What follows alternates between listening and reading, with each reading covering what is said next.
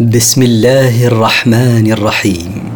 مركز تفسير للدراسات القرآنية يقدم المختصر في تفسير القرآن الكريم صوتيا. برعاية أوقاف نور الملاحي. سورة المسد. من مقاصد السورة. بيان خسران أبي لهب وزوجه. التفسير. تبت يدا أبي لهب وتب. خسرت يدا عم النبي صلى الله عليه وسلم أبي لهب بن عبد المطلب بخسران عمله إذ كان يؤذي النبي صلى الله عليه وسلم وخاب سعيه.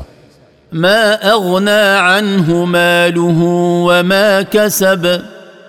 أي شيء أغنى عنه ماله وولده لم يدفع عنه عذابا ولم يجلبا له رحمة. سيصلى نارا ذات لهب. سيدخل يوم القيامة نارا ذات لهب يقاسي حرها. وامرأته حمالة الحطب.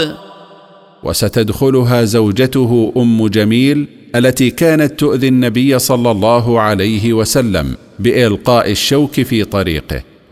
في جيدها حبل من مسد.